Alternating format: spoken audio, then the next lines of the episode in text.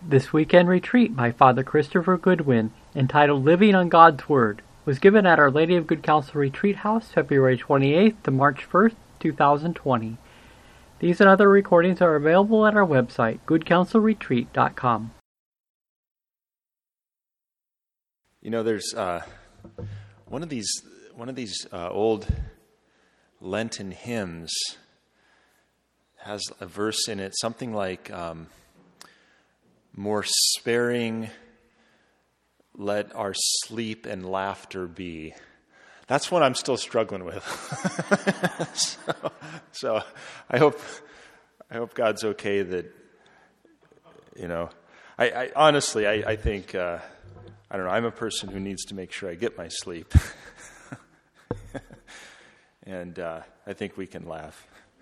So let's begin uh, with really entrusting all of this to the Holy Spirit. In the name of the Father, and of the Son, and of the Holy Spirit. Amen. Come, Holy Spirit, fill the hearts of your faithful Enkindle in them the fire of your love. Send forth your Spirit, and they shall be created, and you shall renew the face of the earth. Let us pray. O God, who instructed the hearts of the faithful by the light of the Holy Spirit, grant that by the same Spirit we may be truly wise and ever rejoice in his consolation through Christ our Lord. Amen. In the name of the Father, and of the Son, and of the Holy Spirit. Amen. Well, again, it's really good to be with you. Uh, good to see a lot of familiar faces uh, from St. Teresa's and from some of my past assignments. Um, for those who I may not have met or we don't know each other, uh, Father Chris Goodwin. Um, I'm vicar for clergy for the Diocese of Lincoln, which means that um, I just, you know, I try to find ways to help uh, in our ministry to our priests and to, uh, uh, to help you know, what it comes down to, I mean, in my exercise as vicar for clergy, um, you know, I've, I've, sort of discovered my life's motto, and it's um, it's helping people, helping accompany people in uh, finding peace in their relationship with themselves, with God, and with one another. So, what I'm discovering is that anything I can do as vicar for clergy, as part of the bishop or the archbishop's ministry to the clergy is helping that happen through encounter, through helping them out in their ministry. Uh, this time of year, we're we're talking about um, you know what what proposals we're going to give to Archbishop Lucas for uh, assignments for priests, things like that. So that's some of my work as vicar for clergy. But also, I've been very blessed uh, since um, last June to be in residence at St. Teresa's Parish in Lincoln where I assist with some of the parish ministry there in the sacraments, um, and really have been very blessed by uh, just the people there who who've, who've, welcomed me a great deal. So that's a little bit about what I do these days uh, in my work as a priest. Um, but yeah, also uh, I'm called upon once in a while to give retreats. So a little bit of background from my perspective for this retreat. Uh, some time ago, Father Coulter was um, you know, calling to, to invite, to ask some of us to give retreats for this cycle. And um, uh, so he, he asked, you know, can you, uh, can you give me a theme? You know, because, so I said, yeah, I'll give a retreat. I didn't really have any idea, you know, you know those many months ago what I was going to give the retreat about, but I thought, well, uh, I at least need to give him a theme or a title. So I looked to the readings for this weekend's Masses. Uh, I thought, okay, it's going to be the uh, first weekend of Lent. And I looked to this coming uh, tomorrow's gospel reading for the first Sunday of Lent and uh, noticed that it is the, um, the story of Jesus and his temptations, right? And when the tempter approached and said, If you're the Son of God, command these stones to become loaves of bread, Jesus said in reply, It is written, One does not live on bread alone, but on every word that comes forth from the mouth of God. So I thought, well, maybe we can, we can craft a theme for this retreat around that, that central gospel um, reading that we're going to be encountering. So that's, that's when I decided to title it Living on the Word of God. Because there's, there's been this desire and this hunger in my heart for quite some time. Um, and it, and it kind of goes like this Lord, help me, help me to really live more deeply on, on your scriptures, on your word. So I saw, I saw this um, citation that Jesus makes, which goes back to the Old Testament. I'm like, man, like I want to do that. I want to, I want to really do what Jesus did. I want to live on God's word. You know, in the complexities of, uh, of, this, of this job that, that I've had for the last year and a half or, or whatnot uh, as vicar for clergy and, you know, just being a part of sorting out the many difficulties that we're encountering in the life of the church. Um, part of it was, you know, I really, I really want God's word to be able to enlighten me more, because I know, like I've met people who who look at a situation, uh, who look at a conflict, who look at you know a situation in their work, and who can who can summon God's word, and God's word sheds immediate and direct light on how we, sh- how we should be trying to address this situation. I'm like, I want more of that. And I know that we all do. We want to we want to know how to live on the Word of God. It, time time went on, and you know, uh, Father Coulter's like, so, you know, can you give me some some more details about what the retreat's going to be, so that I can start to advertise it? I'm like, oh boy. so because you know, I was preparing, you know, in my mind and kind of having different thoughts, but it's, there came a certain point where it's like, what did I get myself into? Like, because Scripture, I've always felt that Scripture is probably probably lags behind in terms of my own expertise and knowledge. Um, you know, it wasn't a, it, it, you know, I didn't specialize in Scripture in seminary. I've always felt that I had a pretty good grasp of philosophy and catechetics. You know, a pretty good grasp of the basics of the theology of our faith and an ability to convey that in ordinary teaching settings and things. But like, my goodness, I, I signed myself up to, to teach about the Bible. so, but it's good. I mean, because, I mean, the thing of it is, like, I don't, I don't pretend to come here as a scripture scholar. I don't, I don't think I'm ever going to be a scripture scholar. You know, I don't have that academic understanding of Scripture that people like Scott Hahn and the Augustine Institute people and all these people do. I mean, thank God we have those people because I can learn a lot from them, just as we all can.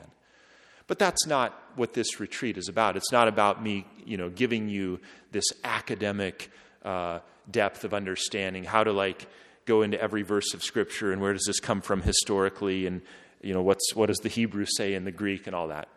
That's not what I'm here to do because that's not what I'm equipped to do. What I'm here to do is something that kind of um, one, of, one of the things that Pope Francis said sort of characterizes what I think I'm here to do. Pope Francis, in speaking to priests and pastors, a few different times has said that when you're a priest, when you're, when you're a spiritual leader of God's people, when you're a pastor, when you're in this kind of a role, he says sometimes you, you walk ahead because you're on a journey together, right? We're on a journey together. Sometimes, as a priest, spiritual leader, pastor, you walk ahead of the flock to lead and to guide them. Sometimes you need to walk right in the midst of them in order to encourage them and accompany them. And then sometimes you need to walk behind them to make sure nobody lags too far behind. When it comes to me talking to you about the Bible, about the sacred scriptures, I think the place where I find myself is in and among you. Because I, like you, am someone who is wanting to let the scriptures permeate and soak my spiritual life more deeply. And I'm finding that happening. Even in preparing for this retreat, I'm finding that my relationship with the Word of God is becoming more intimate. That, that the Word of God is becoming more something that speaks to me on a daily basis as I'm going throughout my day. And so, if, if what I can do for you and with you in this short time that we have together is just help you and encourage you to experience more of that daily walk with the scriptures, to experience the Word of God penetrating your heart and enlightening your ordinary lives in a little bit more regular way, then great. I think that's, I think that's a great goal for us to have. And especially to allow the scriptures to permeate our prayer life. I'm very grateful. I, I just I said to Father Coulter, I, am happy if you would just pick the the recordings for our, our meals. I'm very grateful that it, it looks like he picked a, a, good one in Father Scott Traynor, um, who's a seminary rector. I think he's a priest of the Archdiocese of Denver. Because even some of the things that he shared with us this morning as we're eating breakfast, I'm like, mm, that really dovetails very well. So, so you get two retreats. You get his and you get mine, and whichever one works better for you, go for it.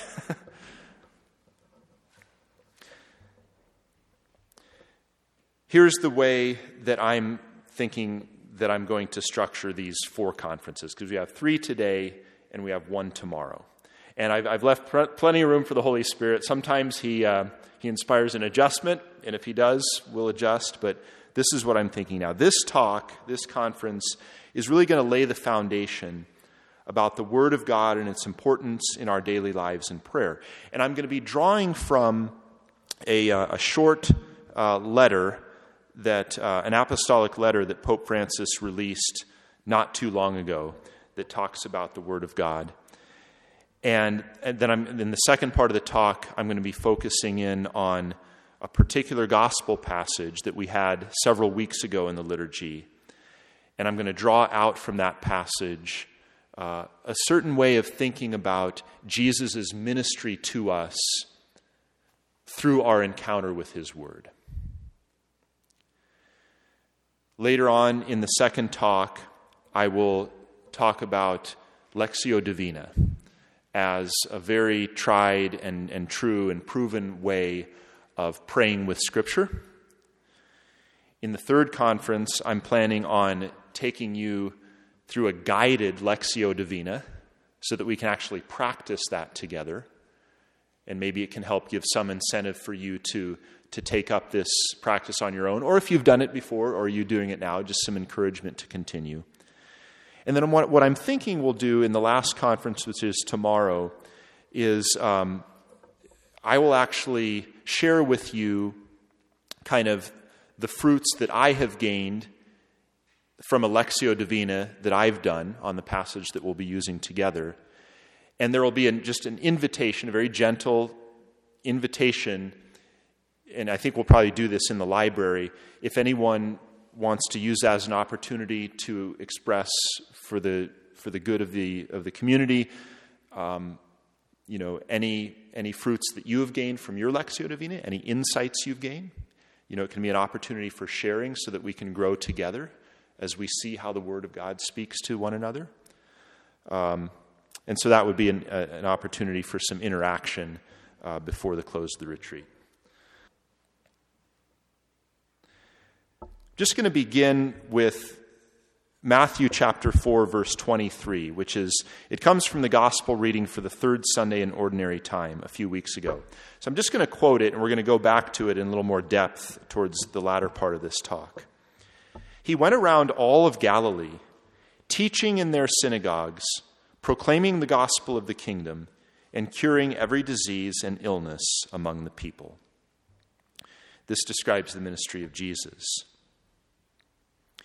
I also want to highlight um, this recent innovation, which I mentioned by Pope Francis. He issued this apostolic letter in which he instituted something called the Sunday of the Word of God.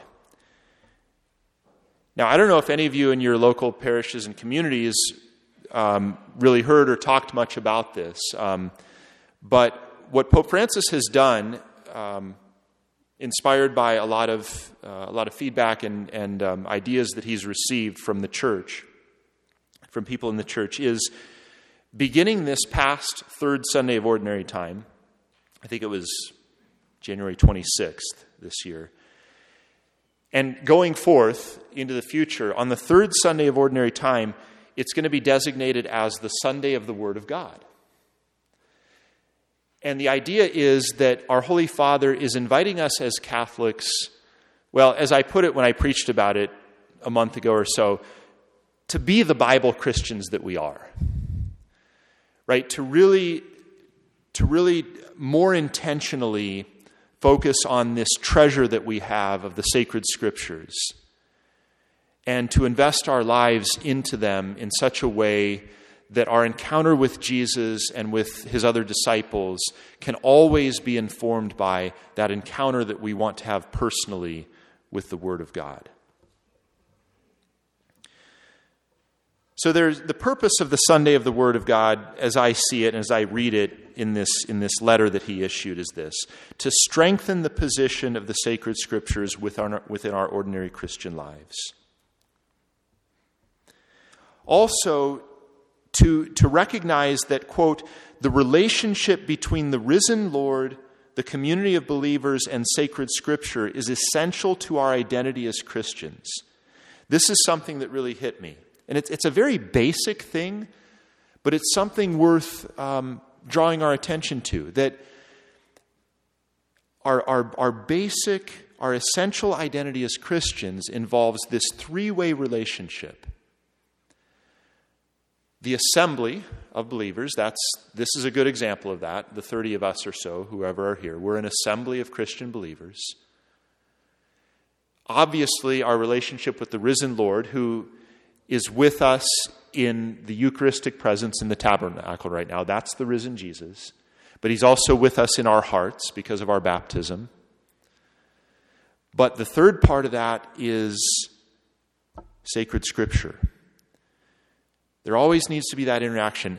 How are we, as an assembly of believers, inter- interacting with the risen Lord through the sacred scriptures? How are we individually relating to the sacred scriptures?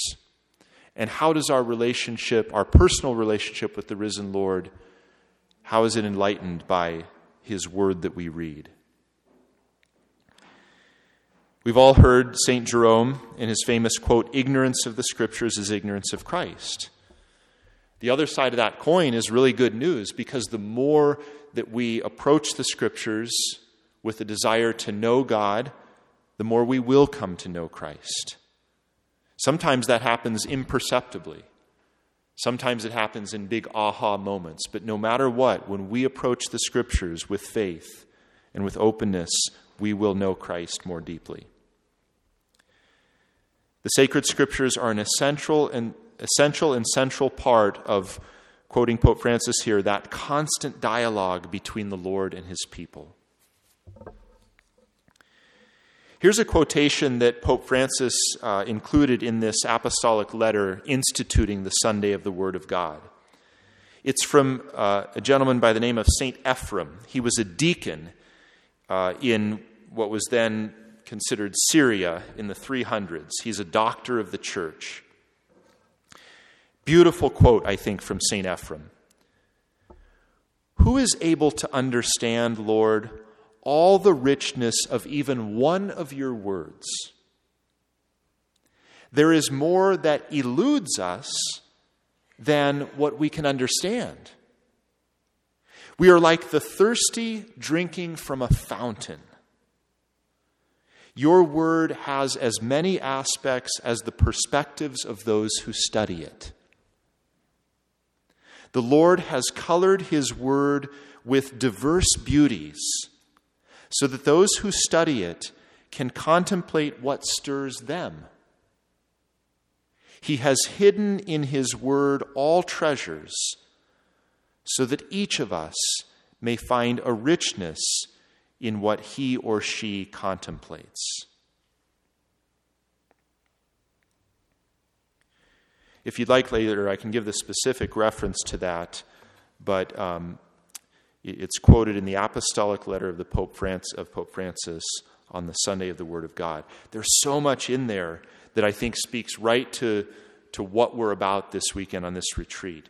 Because what this quotation illustrates is that sacred scripture has this, the power to speak personally to each of you and to me as an individual in a way that enlightens something about our own experience in life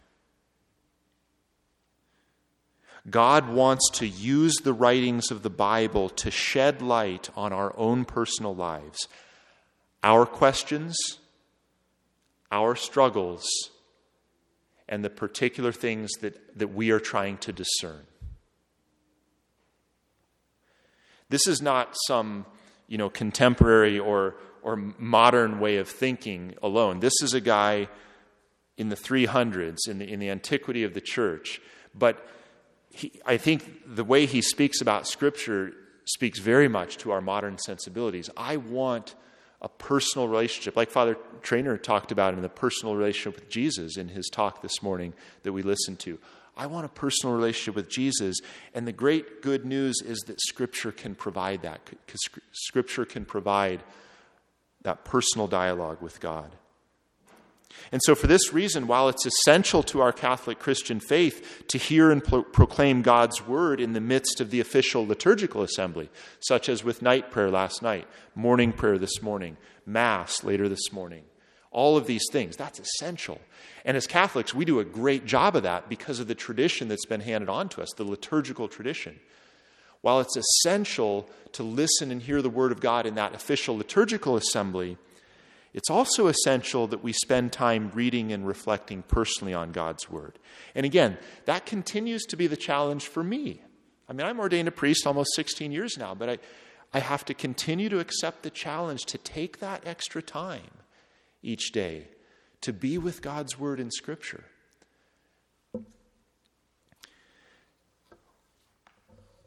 One of the foundational documents of the church on Scripture uh, for, for our modern day came from the Second Vatican Council, and it was the Dogmatic Constitution on Divine Revelation.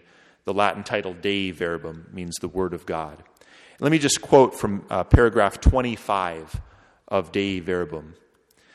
It says the Sacred Synod also earnestly and especially urges all the Christian faithful, so that's all of us, to learn by frequent reading of the divine scriptures the excellent knowledge of Jesus Christ. That's quoting Philippians 3 8, the excellent knowledge of Jesus Christ. For ignorance of the scriptures is ignorance of Christ, quoting St. Jerome. Therefore, they, the Christian faithful, should gladly put themselves in touch with the sacred text itself, whether it be through the liturgy, rich in the divine word, or through devotional reading, or through instructions suitable for the purpose, and other aids which in our time, with approval and active support of the shepherds of the church, are commendably spread everywhere. In other words, there's a lot of aids out there. There's a lot of good books on Scripture. There's a lot of good podcasts. There's a lot of good ways to help us to learn how to read and pray Scripture. And then continuing this quote from Dei Verbum, and let them remember that prayer should accompany the reading of sacred Scripture, so that God and man may walk together.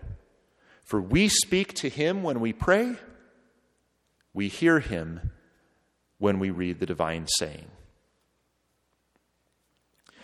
Another quotation from um, uh, a document by Pope Emeritus Benedict, which he issued back in 2010. And this one's called Verbum Domini, the word of the Lord, quoting from paragraph 6 of Pope Benedict's document. The novelty of biblical revelation consists in the fact that God becomes known through the dialogue which he desires to have with us. This is something that, again, it was so, it dovetails so well with what Father Traynor said in his uh, interview with Chris McGregor this morning that we listened to. God wants to talk to you. God wants to hear from you. God desires to have a dialogue with you. As a matter of fact, He wanted it first, He desired it first. He was the first one to initiate the relationship with you before you ever even had the idea of wanting to enter into dialogue with Him. God, from the fullness of His love, this is quoting the Second Vatican Council document now, from the fullness of His love, addresses men and women as His friends and lives among them in order to invite and receive them into his own company. So it's something that should really encourage us with great expectation of what's going to happen as we continue to enter more deeply into our prayerful reading of the sacred scriptures. God, I mean, to, you know, to put it in human terms a little bit, it's like God can't wait. You know, God, God is so eager and desirous for us to encounter what He has for us. Okay, now let's talk about that, that expression, the Word of God. And um, to any of the St. Teresa's people who were at that um, at those masses where I preached on the Sunday of the Word of God back in January, uh, this is something I mentioned at that time as well. But it, it's worth pausing a bit to say, okay, how do, what, is this, the, what is this phrase, the Word of God? What does it mean? Because as Christians, we use the Word of God in multiple senses.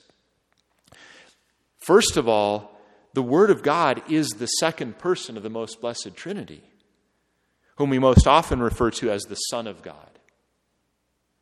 In the prologue of the Gospel according to St. John, we read, In the beginning was the Word, and the Word was with God, and the Word was God.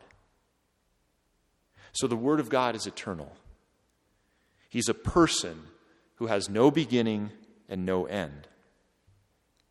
And St. John goes, to, goes on to write in the first chapter of his gospel, and the Word was made flesh and dwelt among us. This refers to the incarnation, the eternal Word of God, present with the Father and the Holy Spirit, God from God, light from light, true God from true God, begotten, not made, became flesh and took up his dwelling among us. It's so important to remember that the Word of God is first and foremost a divine person, that he's a person who desires to have a relationship with us, and that the funda- fundamental way in which he enters into the relationship with us is by becoming human. By entering into communion with us in an absolutely real human way, he's able to take us back into communion with his heavenly Father so that we can then have an eternal relationship with God in His divinity. And this is the marvel of the incarnation. God becomes one with us, so that then by, by being one with Him, we can become one with God in His divinity. He comes down so He can lift us up.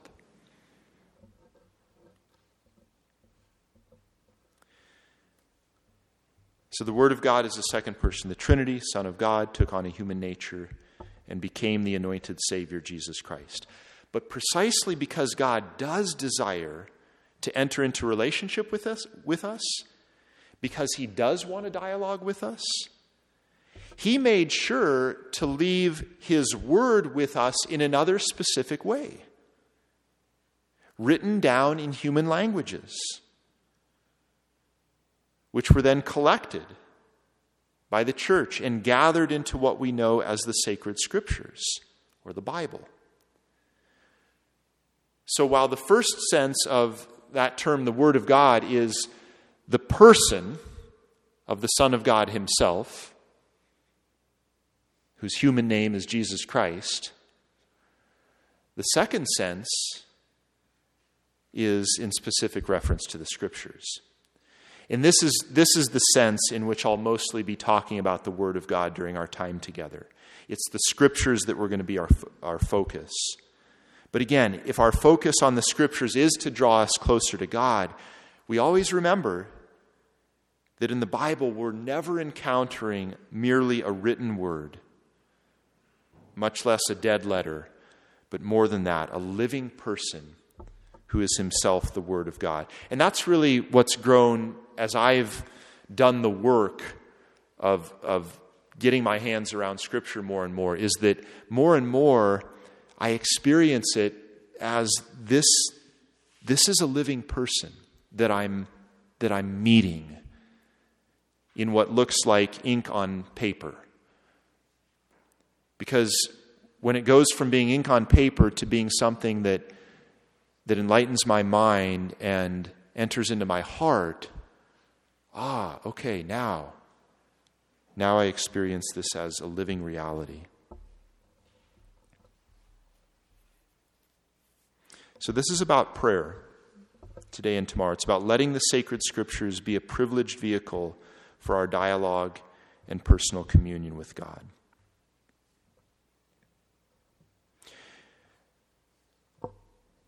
I'd like to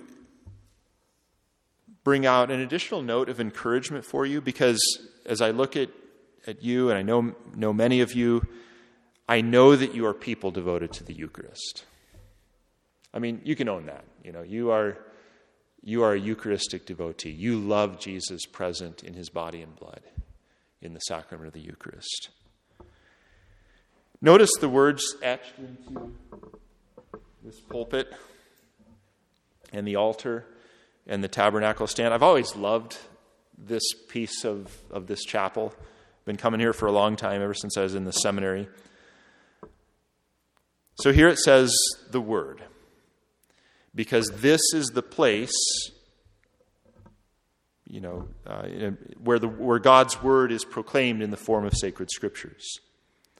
And then on the face of the altar it says the word was made flesh because on that altar the eternal word that became flesh in Mary's womb becomes flesh once more sacramentally under the form of bread and wine to be our heavenly food. And then the words, and dwelt among us, are etched into the tabernacle stand to declare that the Eucharistic presence of Jesus continues to abide in this blessed sacrament that's reserved both for distribution to those who can't be present at Mass and for our adoration during times outside the Mass. Your heart is deeply moved by the Eucharist.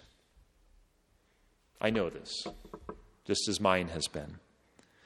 My encouragement to you is to take is that every step you take in drawing closer to God through your prayerful reading of His Word in Scripture is a step deeper into the mystery of His presence in the Eucharist. The reason for this is that the Christ who is present in the Eucharist is the same Christ who is present in the inspired word.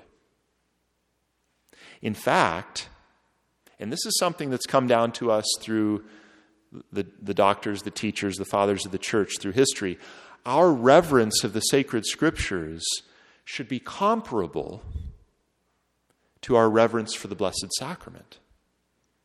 Insofar as the person whom we worship in both of these presences is God Himself. Now, granted, I mean, we don't treat um, paper and ink, even when it happens to contain the Word of God, in precisely the same way that we, we treat particles of the Eucharistic species, the host, the precious blood. Because in the Eucharist, there's, there's a presence of Christ which is, which is a surpassing kind of presence. I mean, we can truly say we worship the Blessed Sacrament because the Blessed Sacrament is God Himself. It is Jesus Christ, His body, blood, soul, and divinity. But I still say, and the church still says to us, that, there, that there's a comparable reverence that we have for the Word of God and sacred Scripture. Because the, the person we're encountering when we read and hear and pray on the scriptures is the same person, the same living God.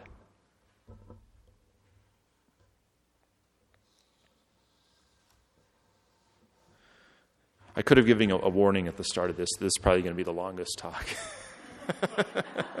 I'm even at a point where it's like, hmm, Holy Spirit, what do you, you know, should I, should, should I say this, this last part? I, I think I will, and, and I'll try to say it in a, in a summary enough way as to not um, discourage you. or, or send you into a, in, into a mid morning nap. And if there's things that I need to, to bring, you know, to bring back into play later, I'll do that. But I, I at least do want to fulfill my promise to touch on this on this Matthew 4, 12 to 23. So again, uh, taking you back to uh, the gospel reading for this first ever Sunday of the Word of God, which is the third Sunday in Ordinary Time. And we actually have it in our missalettes if you care to, if you care to, to see it with your own eyes. It's on page 52 of the missalette. I'm not going to read the whole thing.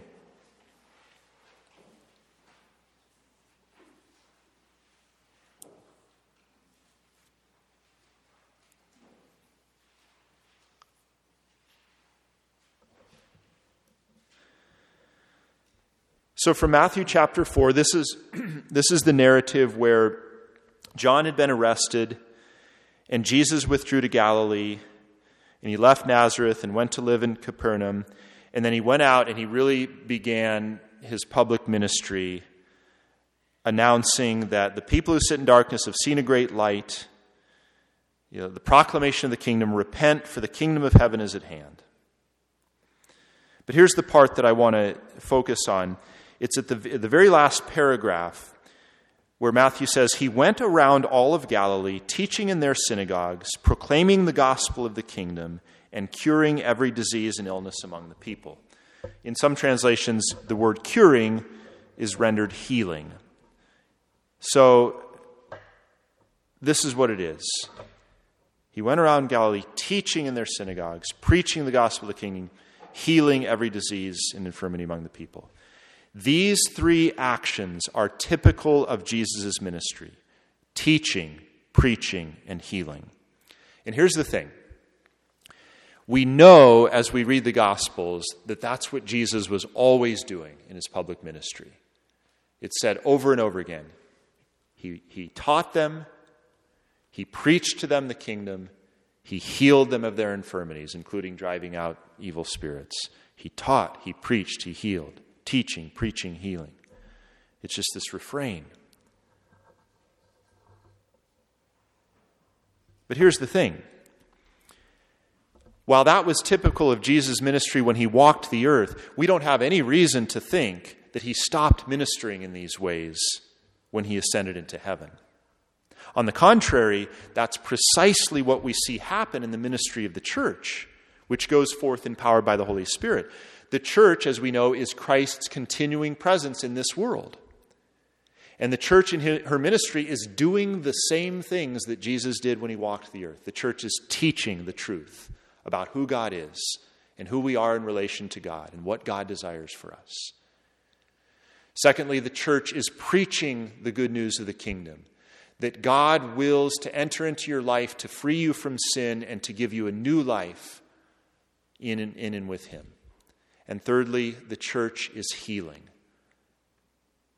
Through her sacraments, the Eucharist, anointing, baptism, you name it, but in other ways as well. So if we were living in, Jesus, in the time of Jesus' public ministry, and like the crowds had heard of the things he was doing, we, like them, would have had the opportunity to be in one of those crowds. We would expect him to teach with authority to preach the message of the kingdom of God, and to heal people. But if this is the expectation that people could rightly have when they encounter Jesus in his full visible humanity, then ought not this be our expectation when we encounter Jesus in his living word in the sacred scriptures? So, my invitation to you is to perhaps allow this to kind of inform the way that you approach the scriptures. If you're going to go and pray with the Word of God, you can know this. Okay, Lord, I'm encountering you. And so, like those crowds who encountered you when you walked this earth, I am looking for you to teach me and or to preach to me and or to heal me in some way. We can expect these things to happen through our encounter with the sacred scriptures. To be taught, which is to say, to grow deeper in our knowledge and understanding of who God is, who we are in relation to Him, and what His will is for our lives. That's what teaching is about. And it's a very good thing. It actually connects with those gifts of the Holy Spirit that we received in our confirmation, especially knowledge and understanding and wisdom. It's not just any ordinary knowledge, it's, it's, it's an abiding knowledge of who God is. It's a personal knowledge of who He is. Understanding is not just any normal human understanding, but it's a, it's a penetrating awareness of, of this God.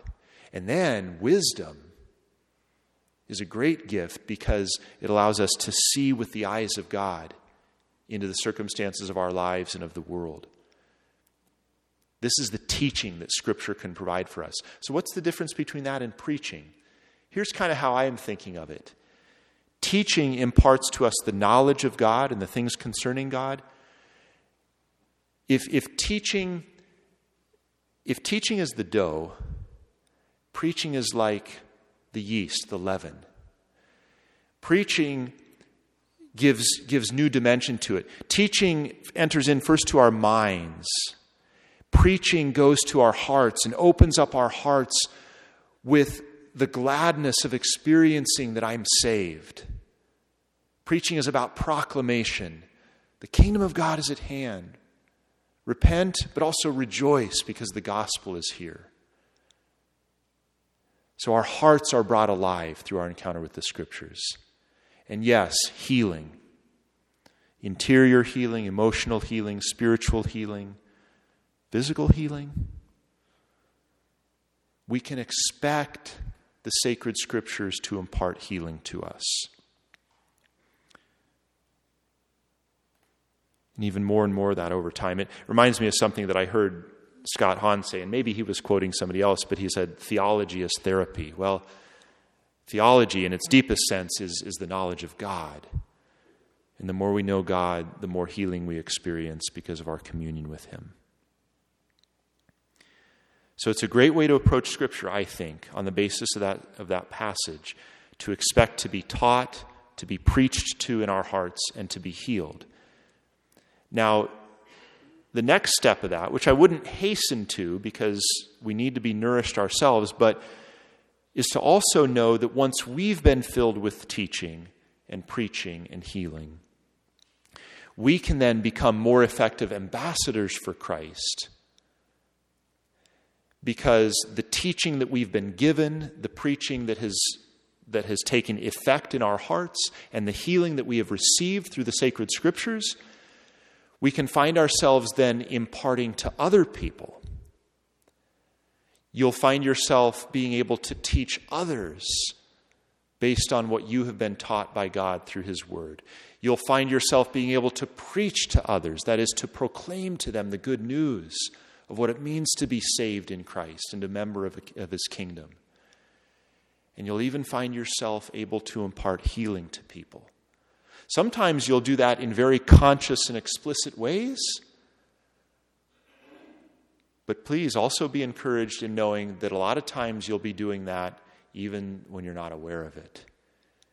Because the teaching and the preaching and the healing will come forth from you. Because Jesus Christ is living in you according to the word that has instructed you.